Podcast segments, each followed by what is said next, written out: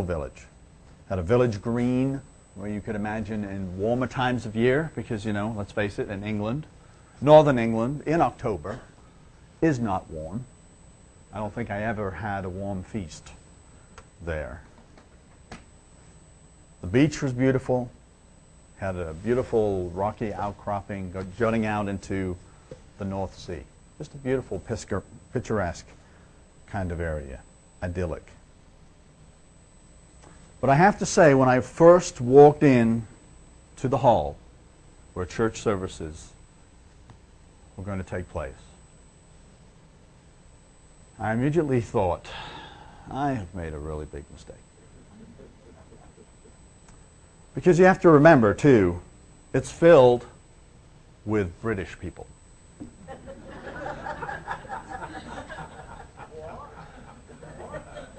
and one or two other Europeans, which that's kind of worse. and British people are known to be proper, but and polite, but they're known to be a little reserved. So I walk in there, 19 years old, just a lad. I mean, I'm just so out of my element. The year before, I was a good old Baptist and I knew how the world worked, and then the scriptures were revealed to me in a new way. And so I walk in there, and it just was not friendly at all. I don't think I had a single person come up to me and say, Hi, we're glad you're here. Now, I'm not trying to pick on them because uh, several of them later became friends. But I just think that they hadn't had fresh meat come into that congregation for years, let alone a 19 year old kid. They probably thought I was there to mug them or casing the joint or, or, whatever. And there's a lot of backstory to that because I'm from Liverpool and we have a bad name in England if you're from Liverpool. But I just was not made to feel welcome. Very uncomfortable, out of my element, and I just thought, I got to go home.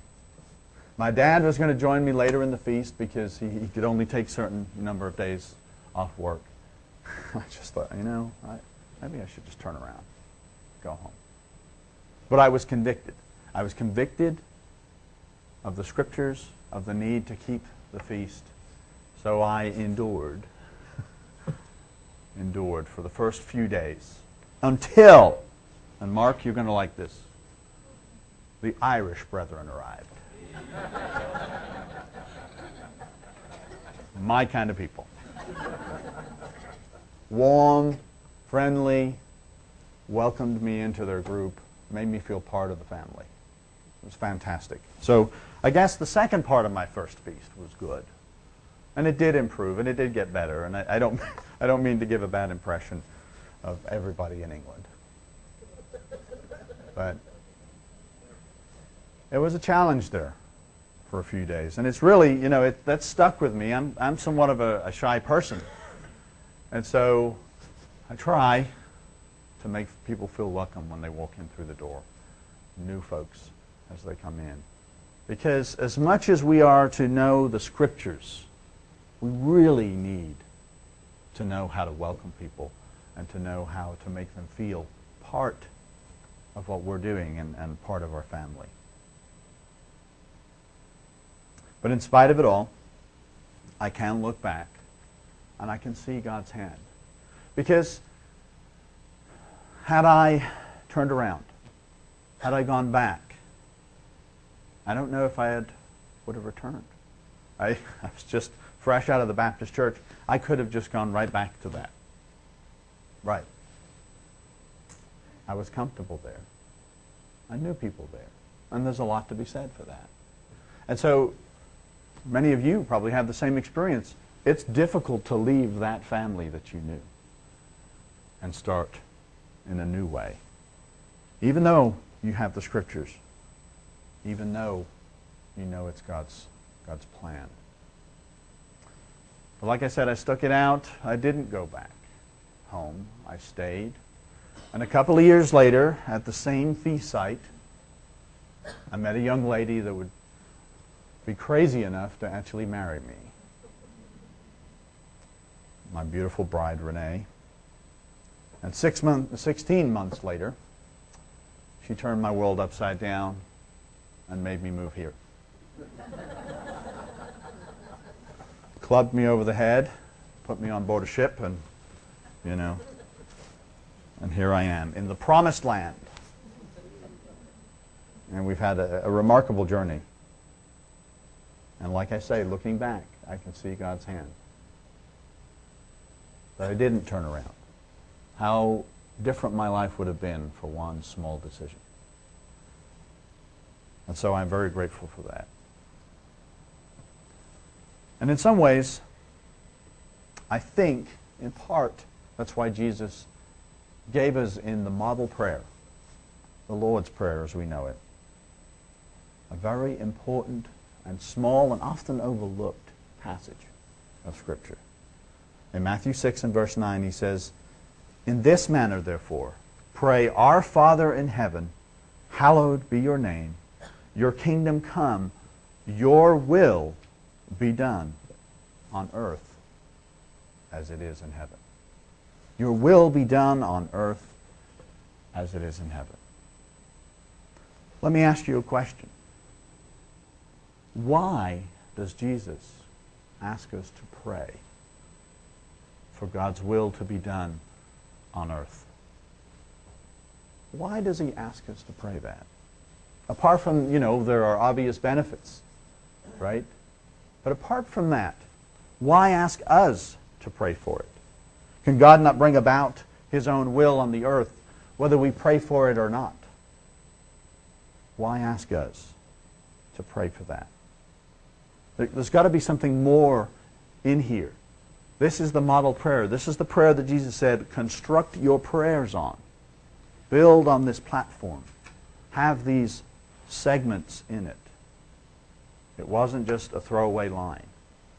It's important for us to know what does he mean and why is he asking us to do that. I think there are at least three ways that this passage, that this prayer can affect us, can affect us personally and affect the world.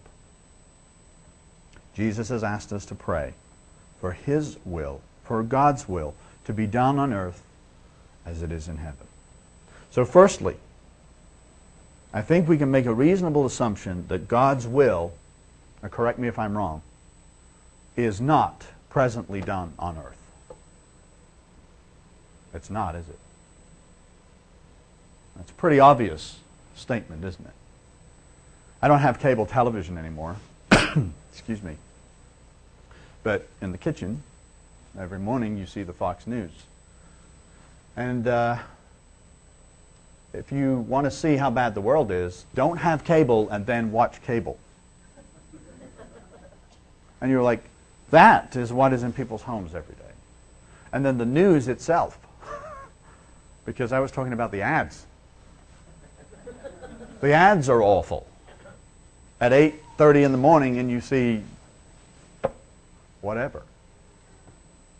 But then the news itself, murder, war, destruction, disease, another uh, terrorist event I saw this morning. Perpetual, not God's will. Not the will of God on the earth. Jesus said for us to pray that his will be done on the earth. This world is the opposite to God's will. His will is not here as we know it is in heaven. And yet, it is obvious, but I wanted to really put our mind to that because of what we will study just in a few, a few minutes. In Luke chapter 7, verse 24, after talking with the messages, uh, messenger sent from John, Jesus turns to the crowd and he asks them if they knew who John the Baptist was. and he asks them, What did you go out to the wilderness to see? A reed shaken by the wind? But what did you go out to see? What did you go out there to see? A crazy guy? A man clothed in soft garments? Indeed, those who are gorgeously apparelled and live in luxury are in the king's courts. But what did you go out to see? A prophet? Yes, a prophet. I say unto you, and more than a prophet. This is he of whom it is written, Behold, I send my messenger before your face, who will prepare your way before you. Jesus was giving them a huge clue about who John the Baptist was, but who he was. Who Jesus was. That he was the Messiah, and that John was the messenger who was preparing the way, who, by the will of God, from the womb, remember, by the will of God, he would prepare the way for the Savior. John was fulfilling the will of God. And it's important for us to remember that he was fulfilling the will of God on the earth. Just as we are asked to pray that God's will be done on the earth. Jesus continues talking about John. He says, For I say to you, among those born of women, there is not a greater prophet than John the Baptist.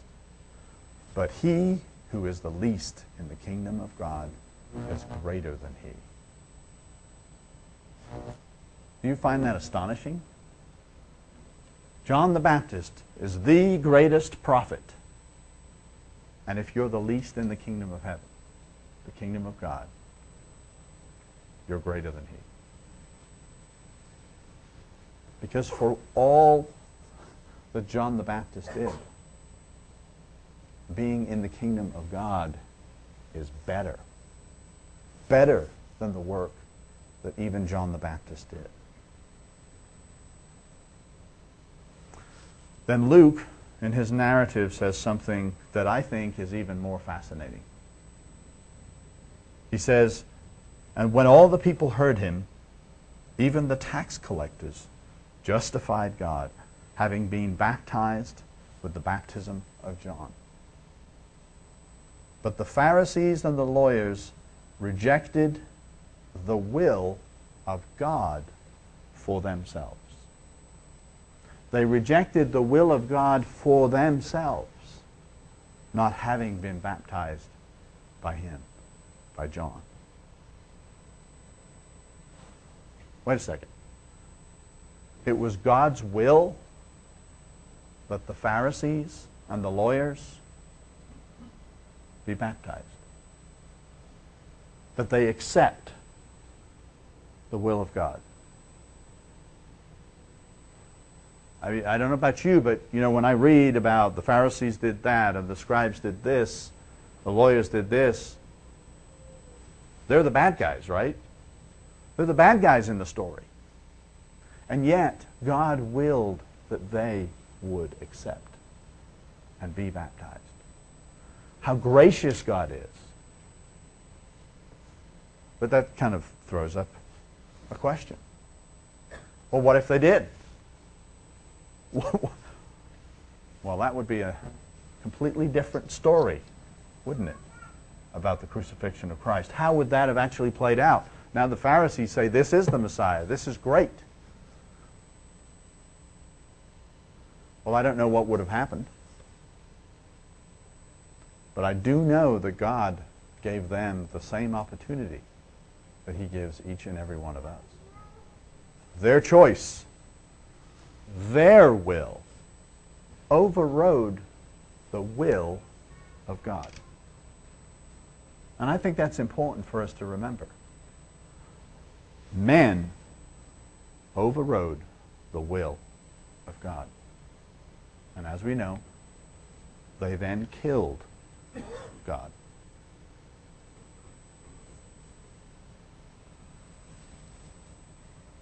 God's will is not always done. even when it's in the Bible, the Word of God. When we see God moving in the lives of individuals, when we, we know of His power, we know what He is capable of, and yet His will can be stifled, stopped by men. God's will is not always done. In fact, as we started in the beginning, we understand that God's will is not often in this world. It is more often rejected, it's mocked, it's scorned by people who think they know better. His will is not often done in this world today. If we know then that this is not the world that God wills, then why is it that we would allow this world to dictate our view of God's will in our own lives? Let me say that again.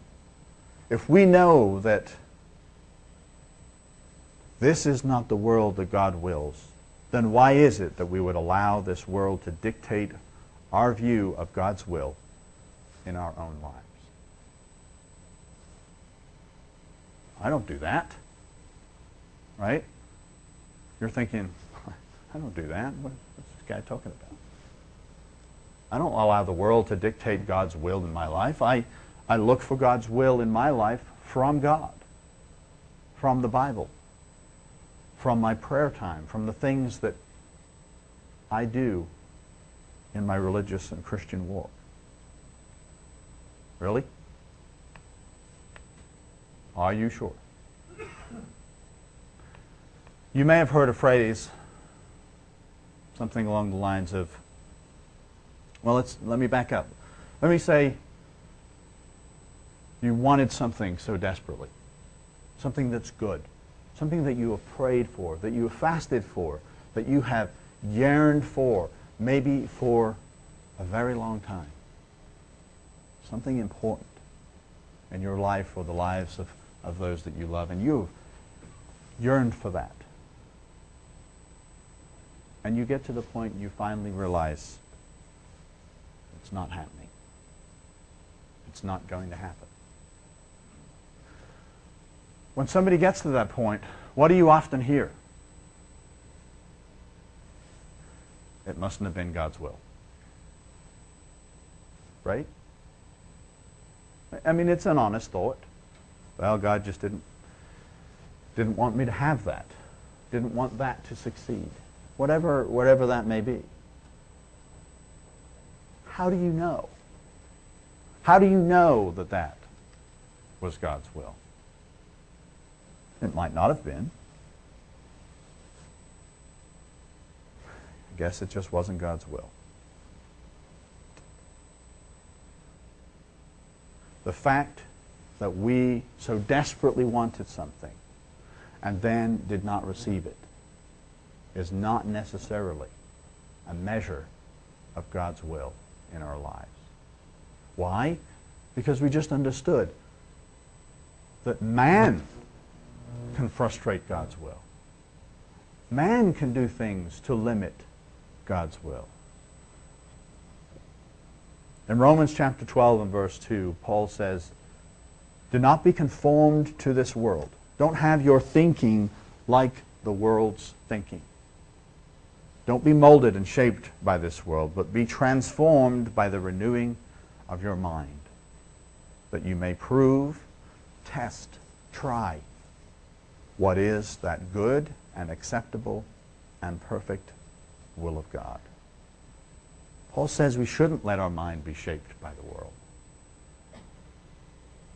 the world would have us view God's will in its light, by its standards, by its way of measuring.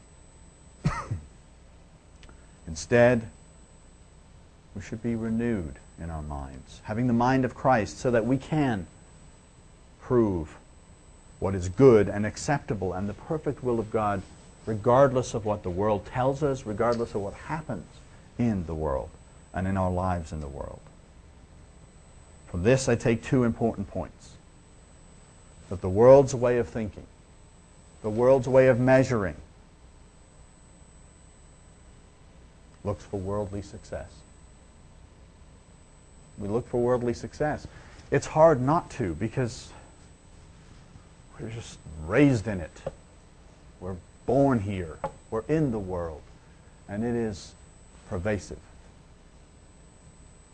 But we should not look for success, for answers, for evidence that we're following God's will by what the world tells us. Paul tells us that our neural pathways should be renewed, should be changed, retrained, rewired to see God's will. But there's hope in this because Paul also tells us we can know the will of God for our lives. We can know it. He encourages us. But there is a warning that we need to be careful of how we evaluate that will. Are we looking for God's will by measuring the results that we get in the world? What if it was His will, that it was His will, that that earnest desire, that that thing that we prayed and fasted for was granted? What if that was His will? He agreed with you. He wanted you to succeed. He wanted you to be blessed with that. And it still did not happen anyway. Even though it's God's will.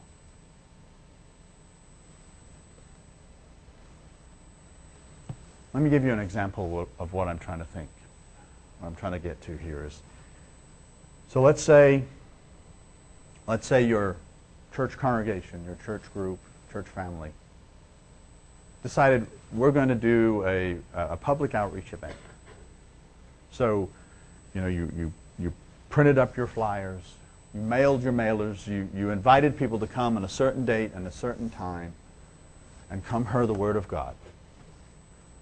And two people show up.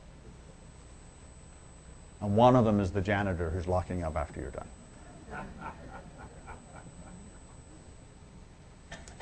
it would be easy, right, to sit back and, well, let's reevaluate this. Uh, okay, so we had one person, and he was really uncomfortable as we spoke to him for 45 minutes. Let's evaluate this. Maybe we, maybe we chose the wrong thing. Maybe it wasn't God's will. It'd be, it'd be easy, right? We should have done something else. It wasn't God's will. What has that got to do with anything? The fact that people from the world didn't show up does not determine whether or not you were following God's will. I know for a fact you would be following God's will. Why? Great Commission. Right? Just do it. Just do God's will. So it's a trap. We try and evaluate how successful we are, even in our ministry, in our work of evangelizing, by the measurements that the world say, this is when you're successful. By that reasoning, the Apostle Paul was an abysmal failure. Whoa, he wrote most of the New Testament. What do you mean? The number of times that he was beaten, kicked out, thrown out from city to city to city, well, he mustn't have been following God's will at, at that city, right? Our Savior was an abysmal failure by that same standard. All the crowds were gone. What happened to the crowds? Hosanna, Hosanna, they, they exclaimed just a few days before. And they took him and they nailed him to a tree and they killed him. By the world's standard, you could say, well, I guess he did something wrong. He wasn't following God's will. But of course, we know he was absolutely following God's will to the end. Sometimes we are rewarded. Sometimes we do see the fruit of following God's will. But I bet you more often than not, we don't. We don't see the fruit. And we've got parables to show that. One plants, somebody else waters. Were you there at the harvest? You don't know. Following the will of God is something we do regardless of whether the world tells us it's a success. We have to be willing to admit that the will of God can be frustrated, can be suppressed by man and the world. Jesus reminds us of this fact when he asks us to pray. Later on in Matthew chapter 6, verse 13, Jesus says, And do not lead us into temptation, but deliver us from the evil one. And that's an important context to remember about praying and about trying to follow God's will. It's critical for us to remember that. My brother-in-law likes to quote to me often, we are living in enemy-occupied territory. And if you haven't heard that phrase, where he gets that from is C.S. Lewis in Mere Christianity. He writes, enemy-occupied territory. That is what this world is. Christianity is the story of how the rightful king has landed. You might say, landed in disguise and is calling us all to take part in a great campaign of sabotage. And when you go to church, you're really listening in to the secret wireless from our friends. That is, when the enemy is so anxious to prevent, that's why, rather, the enemy is so anxious to prevent us from going. He does it by playing on our conceit and laziness and intellectual snobbery. I know someone will ask me, do you really mean at this time of day or in this modern era to reintroduce our old friend the devil, hoofs and all? I am not particular about the hoofs and the horns. But in other respects, my answer is yes, I do. See, by the world's measurement of whether or not we're following the will of God, they don't want to include that there's another will at work. They don't want to remember that. They don't want us to remember that. For now, this is the world of Satan's making, not God's. Why else would Jesus, Jesus have asked us to pray that God's will be done on earth as it is in heaven. I also think what Lewis said about us living in enemy territory and about how Satan tries to stop us from going to church, we can apply that. That conceit, as he says, and that laziness and intellectual snobbery. It's also applicable to our evaluation of God's will. If he can get us to shrug our shoulders and say, well, it wasn't God's will. It must not have been in his plan. Then Satan might be able to further frustrate our application of God's will, to diminish our enthusiasm, weaken our belief that we can do anything in this world. Maybe even weaken our faith that God heard our prayer at all. That's a very dark place to be. In other words, as we read in 1 Peter chapter 5 verse 8, we are to be sober and vigilant, on our guard, not accepting what the world tells us, not accepting what the world tells us to evaluate about the will of God.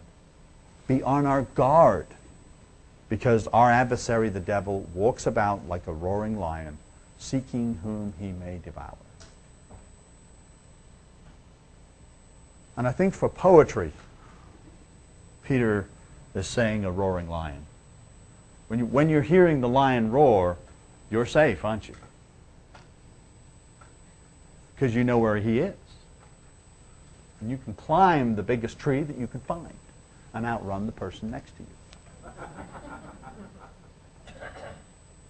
It's when the lion is silent. That's when he's going to strike. Because you don't know where. And he has made himself silent in this world. Lewis, writing Mere Christianity in the 1950s, I believe, had to argue a combat against this, oh, well, this old notion of Satan the devil. He is real. And he is alive and working and moving in the world and trying to get us to view God's will through that lens of the world. He is against us. He is against God's will. He is at war with us whether we want to believe it or not. So that being the case, why would we think that things in this world always go or always going to happen to the will of God? It won't always. It's a hard thing to hear. It's a little unsettling. But Jesus asks us to pray, Thy will be done. Another way the will of God can be frustrated is by our own actions or our own inactions. It's a fascinating passage in chap- uh, 2 Kings chapter 13 and verse 14. and you probably are familiar with it. King Joash of Israel is at war with Syria, a country that once again is in, in the news. Once again is still the thorn in Israel's side. And in verse 14, Elisha had become sick with an illness of which he was going to die. Then Joash, the king of Israel, came down to him and wept over his face and said, O my father, my father, the chariots of Israel and their horsemen. And Elijah said to him, Take a bow and some O's, uh, arrows. And he took himself a bow and some arrows. And then he said to the king of Israel, Put your hand on the bow. So he put his hand on it. And Elisha put his hand on the king's hands. And he said, Open the east window. And he opened it. And Elisha said, Shoot. And he shot. And he said, The arrow of the Lord's deliverance, the arrow of the deliverance from Syria. For you must strike the, Syrian, the Syrians at Aphek till you have destroyed them. Then he said, Take the arrows. So he took them. So, what's the will of God here? By the context, by what's inferred, the will of God is that Syria be destroyed. And Elisha is giving Joash a warning. The arrow that's a symbol here for God's deliverance. And, of course, it's a weapon of war. So you're going to have to do some work. You're going to have to fight these guys. But God will have his deliverance with you. So then Elisha says to Joash, king of Israel, strike the ground. So he struck the ground three times. And Elisha, on his deathbed, probably wanted to take those arrows and strike Joash. What are you doing? Three times? You should have struck the ground five or six times. Then you would have struck Syria till you had destroyed it, which was the will of God. But now you will strike Syria only three times. Worse, right? Worse than not probably striking them at all. Because now they're mad and you didn't finish them off. We ourselves can frustrate We can stop the will of God working in our own lives. Joash had an incredible opportunity to completely remove this enemy, to rid Israel of Syrians once and for all, but he failed. And he failed to understand, to even, I guess, worry about the symbolism. He failed to follow the will of God. He failed to have that conviction. This is the will of God. I am going to do it no matter what. I'm going to follow this through. If the will of God had been carried out, Joash would have totally removed Syria from existence. There would not, perhaps, have been any chemical weapons fired against civilians just a few weeks ago. Why? They wouldn't exist. Joash failed to follow that will of God. In fact, he restricted it. He stopped it. He limited it.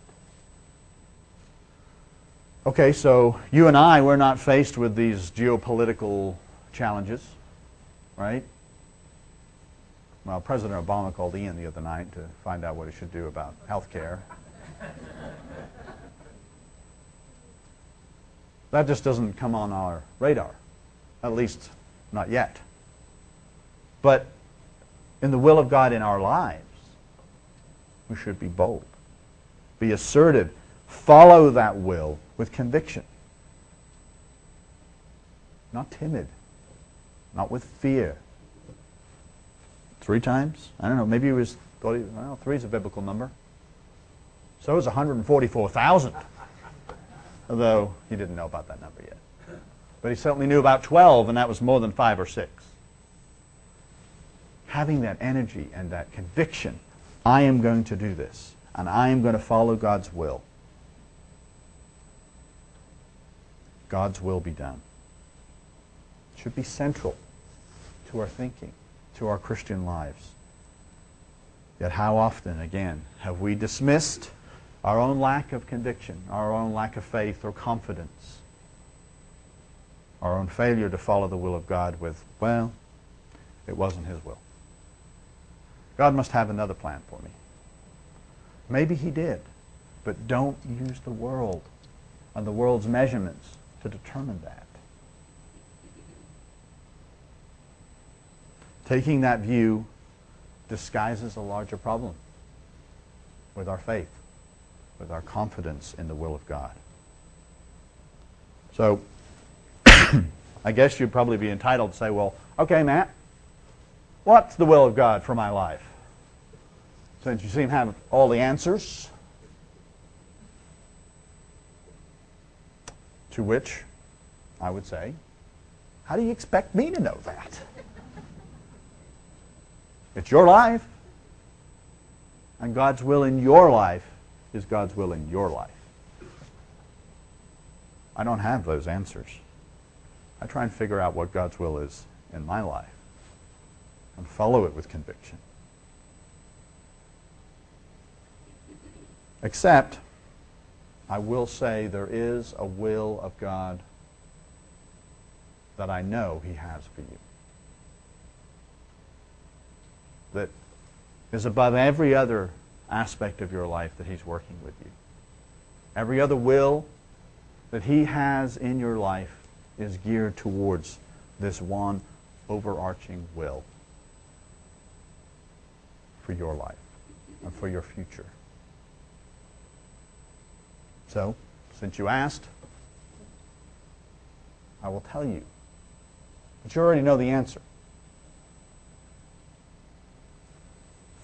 Whether you're a teenager, upset that you've been drugged here by your parents, or a 20 something, still trying to figure out how the world works, you think you're all grown up.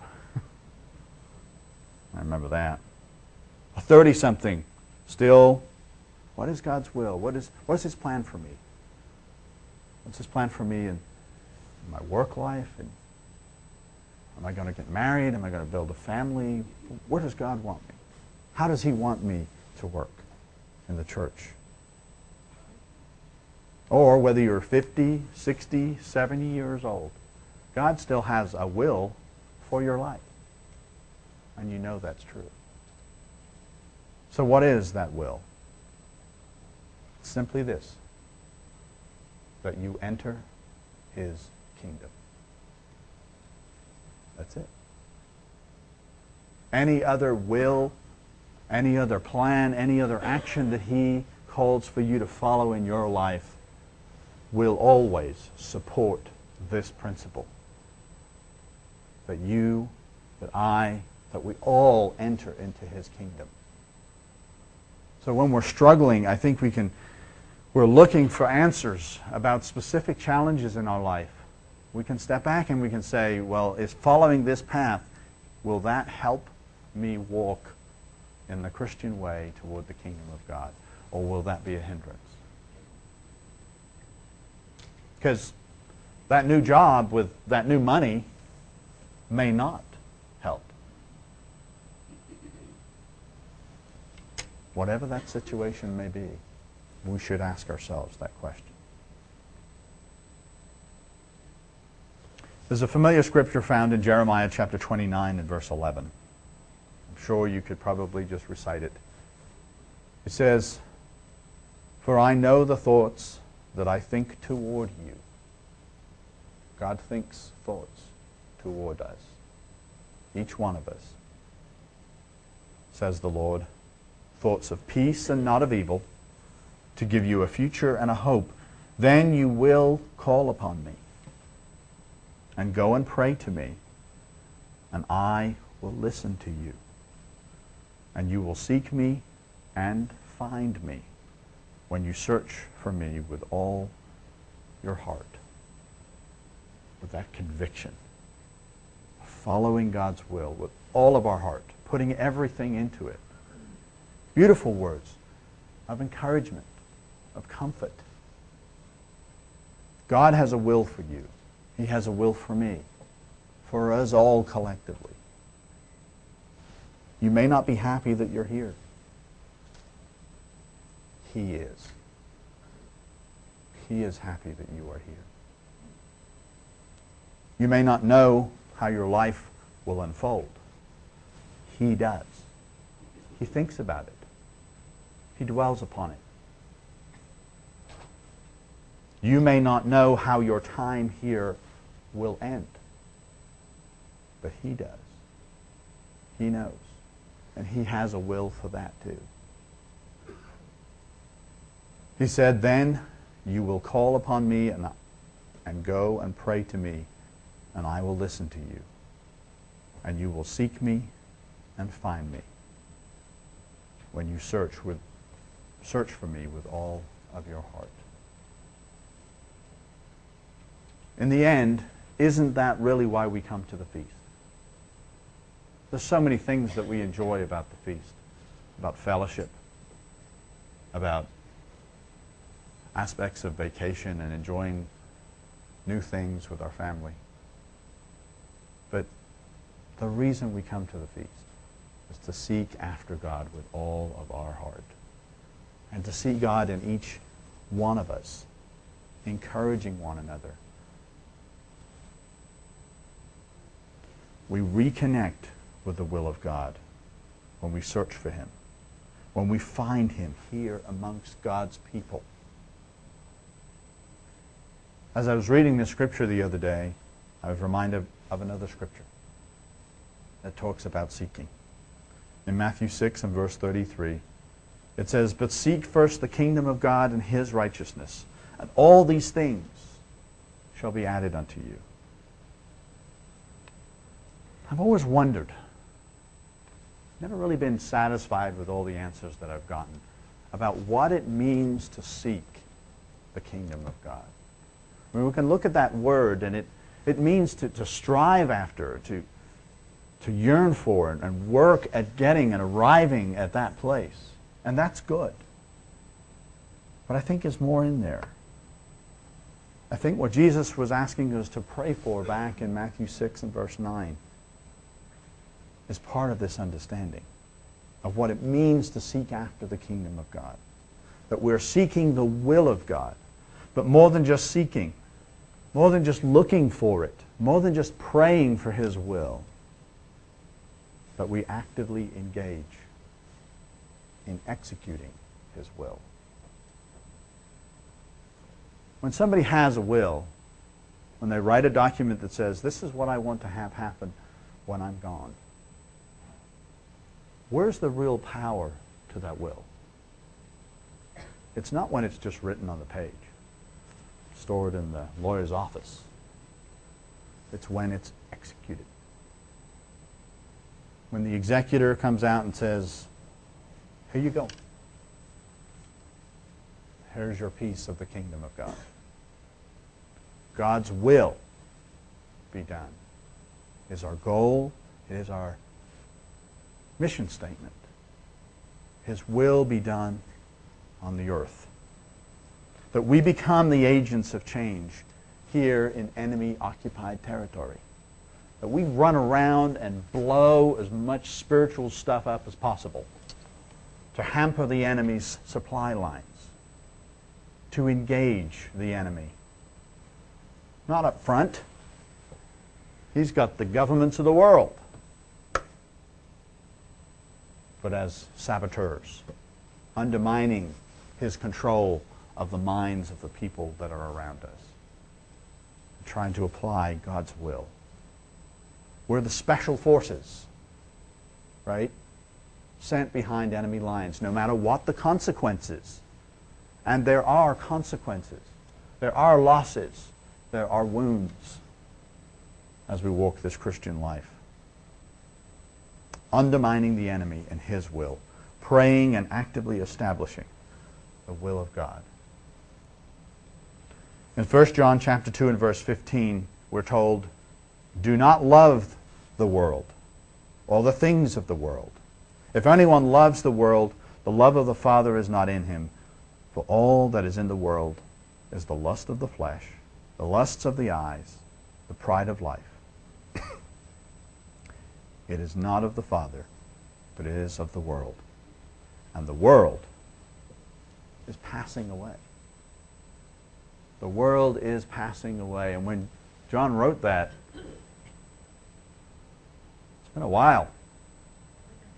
How much more is this world passing away?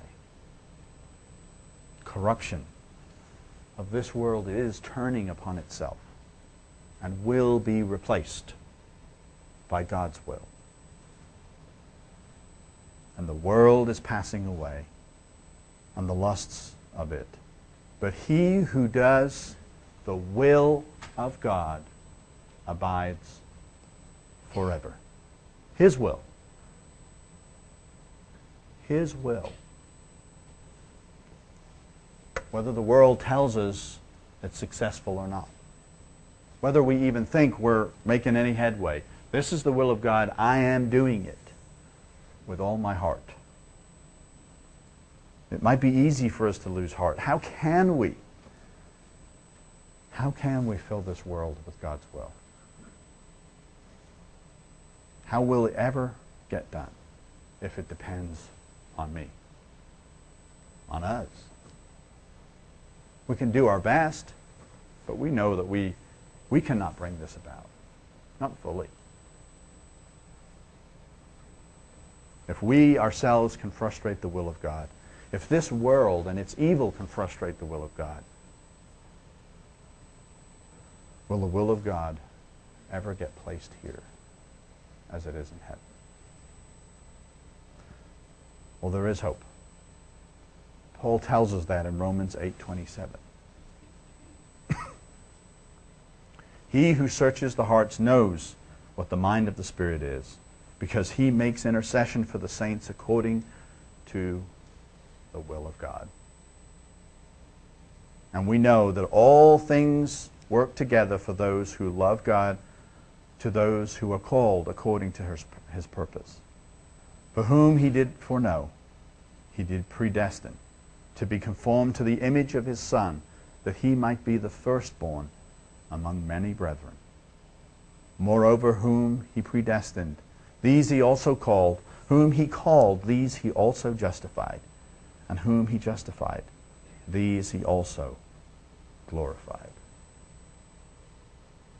It's one of my, fa- my wife's favorite passages.